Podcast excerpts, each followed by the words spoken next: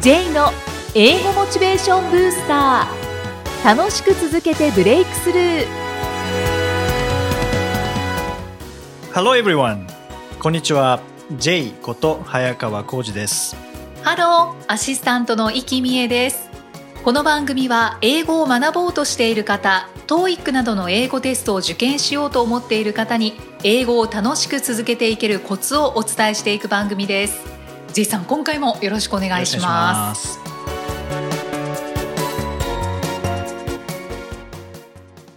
さあ今回のテーマは何でしょうかはい、えー今回は横綱に学ぶ基礎固めはいというお話です。横綱お相撲が出てきました、はい。横綱といえば誰ですかね。稀勢の里あ、そっち行きます ね。はい。頑張ってほしいですね。頑張ってちょほっしとい休場が続いてますけどね。はいこの怪我がうん、この放送までに現役やめてないかどうかっていうのはちょっと僕は心配ではあるんですけどもやめてほしくないですねうんもう一回ね土俵に上がっていただきたいでそうすね最近なんか横綱みんな休場とかそそうですねそんな感じですよね。はい調子悪いみたいですうんねですよね。稀勢の里ではない稀勢の里ではないですね。 こ今日は白鵬あはいですね。白鵬もすごい横綱ですね稀勢の里の話もしたいんですけど ね。稀勢の里ってあの大関の時にプレッシャーに負けてなかなか横綱になれなかったですけども、うんうん横綱になった途端になんか表情変わったんですよね。そうですねああいうふうにポジションとか役職が人を伸ばすケースっていうのも結構ありますよね。あ確かにそれは言えてると思いまですすよねはいただ今日はその話ではなくて白鵬の方でいきたいと思うんです はけいども、基礎固めですよね基礎固めです。であのだいぶ前に出た本5年ぐらい前かな出た本で「白鵬のメンタル」っていう、まあ、これも新書なんですけども、はいそれを読んだ時にちょっと印象に残ったことがあったのでその話からいきたいんですけども、はいあの白鵬は自分のその相撲の型を作るために、まあ、もっと言うと白鵬って当時横綱もう本当に何連勝ってした時なので、自分より強い人いないんですよねはいはいあれ自分より強い人がいない人ってどうやって稽古するんですかねそうですよね難しそうですねですよねだからもう簡単に言えば自分より弱い人としか稽古することないんですよねはしょうがないですね環境がそういもうう一番強くなっちゃったいのでそれしかないですねうん、でもあえてちょっと下じゃなくてもう本当に格下はいの力士と稽古をするらしいんですね。あそうなんですか、でなんでかっていうと、まあ、仮に強い相手がいたとして強い相手とだけ稽古してると型が通用しないんですね今持ってる型が通用しないのではい強すぎて、うんだから型が作れなくなるんですねあーそこで型があ作れえないて、うん自分より弱い力士と戦うことによって稽古することによって今持ってる型を確認できるんですあーこういう時はこういう技、こういう時はこういう技っていうのを確認できるので、はい基礎固めができるんですよね。なるほどで、さらに自信がつきますよね。あそうですうね、ん、で、体が覚えていくってこともありますよね。うん、うんであえて基本的なことをすることで、型が出来上がるっていうのは、ここから学べるんですね。英語学習も全く一緒なので、うん難しいことをしたからといって、早く伸びるかっていうとそういうわけではないですし、難しいことしかしないとどうなるかというと、型が身につかないんですね。うんうんですので最近なんか伸びにくくなってきたなっていう人は難しい方に行くのではなくてもう一度基礎に戻って基礎固めをしてから応用に入った方がその型が活かせるんですよね。はいはいテスト対策とかでもそうなんですよね。でちょうど10月の公開テストが10月28日なので、はい、まあ、あと1ヶ月ぐらいあるのでぜひこの型作りっていうのをこの1ヶ月でやっていただきたいなと思うんですけども、うんうんまあ、そのためのおすすめとしてはまずは今のレベルよりも低いところから始めていただいて今持ってる型がちゃんと使えるかどうかっていうその型作りの部分ですね、うんうんあとはテストなので難しい問題ってやっぱありますけどはいこう難しい問題とできない問題ってちょっと違うと思うんですよねおーおー難しい問題とできない問題できない問題うん難しい問題って基本の型じゃ解けないはいけど応用すればなんとかいけるっっていうのが、僕のイメージは難しい問題なんです。うんでもできない問題っていうのは、その方は持ってないので、うん解こうとしても解けないっうんうんていうのができない問題。できない問題だけやり続けても勉強してる気にはなりますけど、そうですね力はつかないですよね。はいそれを1ヶ月やってしまうと、結局何も身についてない状態で、1ヶ月後のテストを迎えるっていうことになるので、それは避けたいんですよね。うんうんうんもったいいないですね、そうなんですよね。だから、まあ、難易度の高い問題もやらなきゃいけない部分っていうのはもちろんあるんですけども、まずはこの型を身につけるっていうはいことなんですね。おーで、間違えたとしても、型を持っているのであれば、解説読んだら、ああ、そうかって納得できるんです。うんうんうんそうですね、うん確かにでどっかで考え方間違って間違えちゃったので、だから解説読んだら、ああ、そうか、あだから B なんだなってなりますけど、うんできない問題は解説読んでも、うーんとしかならないんですよ。そうです ね理解がちょっとできないそうなんですうね。ん途中、数学で言うと途中式の部分がわかんないので、 うんだから6って言われても、うーんとしかならないんですよね。うんはいはまずは TOEIC はもちろん難しい問題もありますけどどちらかというと基礎力身についてるかどうかっていうその基礎基礎の型があるかどうかっていういうのが問われている問題結構あるのでい、うん重要なのってそこなんですうね。んだからこの1ヶ月間で、えーできない問題だけをやるのではなくて、はい今持っている型をまずさらに固めて基礎固めをして、えーそして応用力を身につけていくっていうことをすると特にトイックで言うと、まあ、文法問題はもちろん、まあ、文の法則ですからねここには型が存在してますし、うんあとはパート3の会話問題とかパート4のえー説明文問題留守電とかアナウンスとかあとパート7の長文読解問題っていうのは、まあ、流れとか型があるので、ううんん文法以外にも結構役に立つんですよね。うんうんうん白鵬が英語につながりましたね。白鵬やっぱりこういうスポーツ系のことと学習って結構つながりますよね、ああ、似てるところがあるんですね。うん、上達のプロセスは一緒ですよねうんうんうん。そっか、基礎固めをじゃあ10月末にはいテストがあるんですもんね。そうですねあと1ヶ月ありますんで、ぜはひい型作りをしてみてはいかがでしょうか、そうですね。はい。英語で名言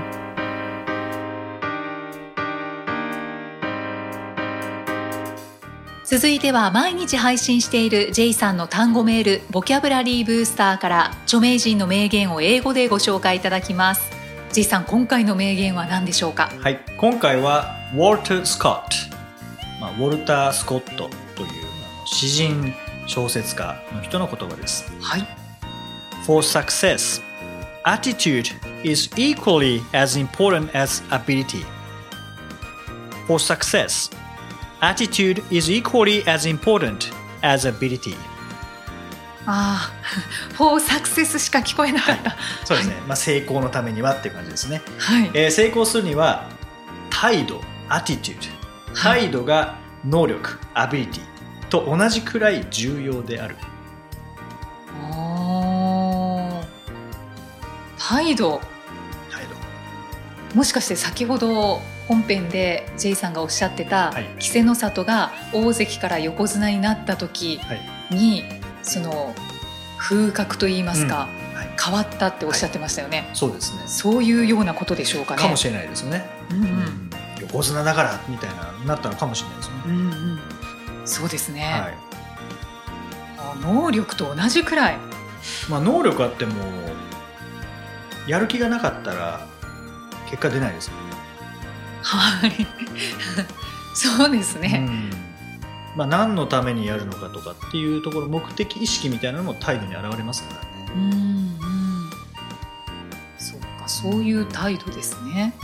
そうですねどうしてもスキルをスキルだけをこう磨いていきがちですけどねやっぱり何のためにとか誰のためにとかうんっていう態度がしっかりしないとなかなか能力も出てこないですよねうんそうですね確かに確かにそうですねまあ英語学習もでもそうかもしれないですよね何のために学習しているのかっていうところが明確にならないと、今持っているアビリティ能力をこう磨こうっていう気にもなかなかならないですからね、うんうんまあ、当然こう会社から600点取れと700点取れと言われている方たちは多いですけども、はいそこに態度が追いつくかどうかっていうのは結構上達にとって重要ですよねうんうん言われたからやるっていう態度ときっかけは言われたからかもしれないですけどうんも、はいまあ、英語ができるようになったらこうこうこういうふうになるからなっていう、まあ、態度に臨むのと、うんやっぱり伸び方って変わりますよね。うんそうですね捉え方でそっか態度なのでなんかちょっとこうピンとこないところもあったんですけど、うんまあ、目的っていうところですそかね。うですね目的意識とかそうですね取り組み方とかうんっていう感じですかね。うんうんまあ、態度っていうと態度が悪いっていうとこのなんか椅子に深く押しかけてないとかなんかそんなイメージありますよね。はい はいまあ、態度っていう役があんまり良くなかったかもしれないですけど、うんまあ、意識でもいいと思います、ね。意識、そこに取り組むための意識。うんうんうんそうですよね。それがやっぱり一番じゃないですかね。一番ですよね。 そうですね。どんなにスキルがある人でもなんか面倒くさそうに例えばえー美容師さんですごいスキル持ってるけどいつも面倒くさそうに切ってるだったらやっぱ切ってほしくないですもんね。はい。ちょっと怖いですね。うん 美容師さんは特に。そうですね。なので、まあ、そういった態度って伝わっちゃいますからね。うんやる気ないなみたいな。うんうんうんそうですね。はい。ありがとうございます。 J's Topics さあ、このコーナーでは J さんにまつわるあれこれをお話しいただきます。J さん、今回のトピックスは、はい、えー今回はお笑いコンビのキングコングはい。の、えー西野さんが、まあ、校長先生っていう位置づけのイベントがあってそれサーカスっていうんですけども、おーまあ、サーカスって言ってもあの象が玉乗りしてるとかそっちじゃなくて、はいはい。えーサーカスっていうのはあのコンセプトが学校の授業なんですよね学校の授業、はいへえ。だからいろんな先生が出てきて授業をするっていうようなそういうイベントなんですけども、うんでこれが西野さんが、まあ、発案ででなんでこれを思いついたかというと、はいまあ、学生時代勉強は面白くなかったうん、西野さん自西野身さんが。自身がはい。でそれはもしかして勉強が面白くなかったんじゃなくって勉強を伝える先生が面白くなかったんじゃないかっていうところでうんで大人になってからいろんな本を読むとやっぱりもっと勉強したくなる知りたくなるだから勉強別に自分は嫌いじゃないんじゃないかでも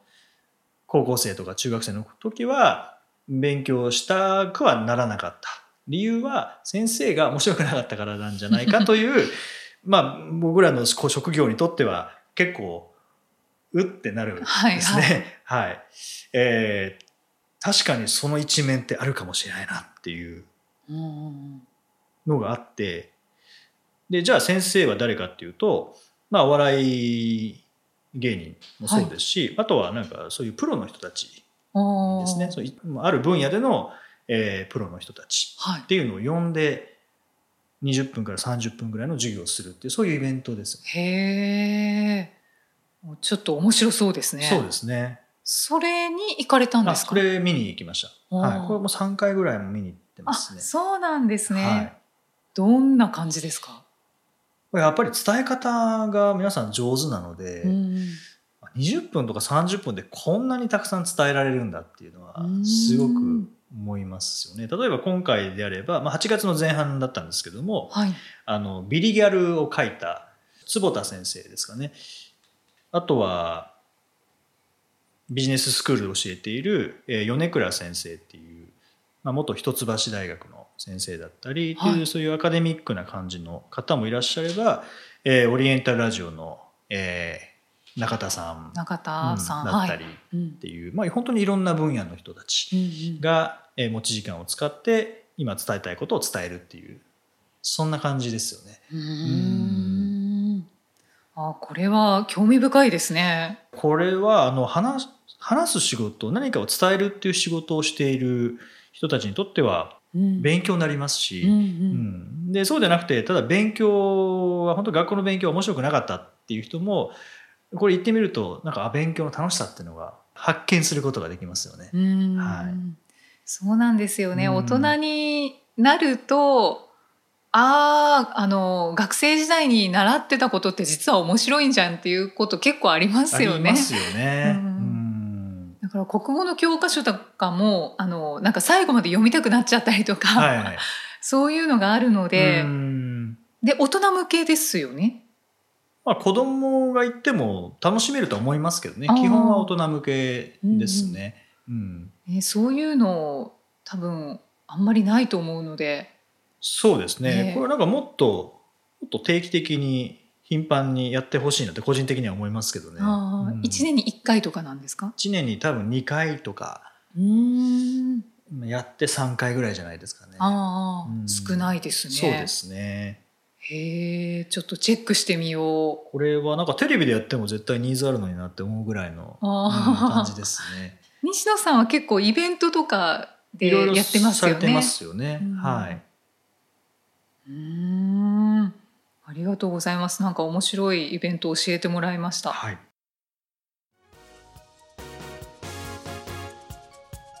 第74回お送りしてまいりました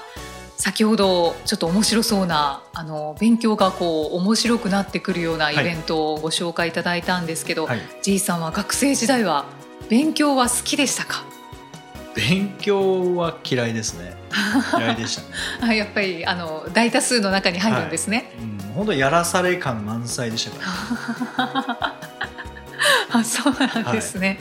だけど今は英語の講師でうんだから勉強教えてるって感じじゃないですよね。あうんまあ、もちろん文法を説明したりはしますけども、ーはい僕の中では文法を教えるとかその勉強を教えるっていうよりはあの自信を引き出す仕事をしているっていうイメージなので。だから英語じゃなくてもいいんですけどねなんかスポーツとかもし僕は指導できればそっちでもやること一緒だと思ってるのではい自信を引き出してそして自信をつけてでさらに上上達ですね、えーしてもらうっていうそれが僕の中の仕事のコンセプトなので、なんか英語を教えるとかその勉強を教えるとかっていうふうには一回も思ったことないです。うんへーだから先生って言われるのがなんかちょっと違うなって思いながらへえなんかすごい発言出てきましたねそうですか英語じゃなくてもいいんですって英語じゃなくてもいいんですけど一番あの人の役に立てるのっていうのが今のところまあ英語なので英語は好きじゃなかったんですか学生時も代ともとは嫌いでしたねい嫌いやそれこそ日本人だから一生英語なんて使わないだろうって思ってたのででへ高え校2年の時になんかスイッチが入ってじゃあこれであのサポートできる仕事ができればっていうのでそうですねまあその仕事でってなったのはもうだいぶ後ですけどねうーんそうですか、はいそういうお話ってね実はなかなか聞いたことがなかったであれそうすねちょこちょこお話はされてますけど、はい、そのスイッチが入ったっていうお話ははい、聞いたことありますけど、その英語が好きじゃなかったというかそうですよ、ね、全然興味なかったみたいなのは、はあれ初めて聞いたようあ本な当ですか気がしじゃまあすまがたどっかではい、 10月にまた喋りましょう かはいありがとうございます。はさあこの番組ではご質問ご感想を随時お待ちしていますメッセージは J さんのアメブロ英語モチベーションブースターの中のポッドキャストを下にお問い合わせフォームがありますのでお気軽にお送りくださいそれでは J さん Okay, thank you for listening. See you next week. バイバイこの番組は提供株式会社ラーニングコネクションズプロデュースキクタスナレーション生きみえでお送りしました。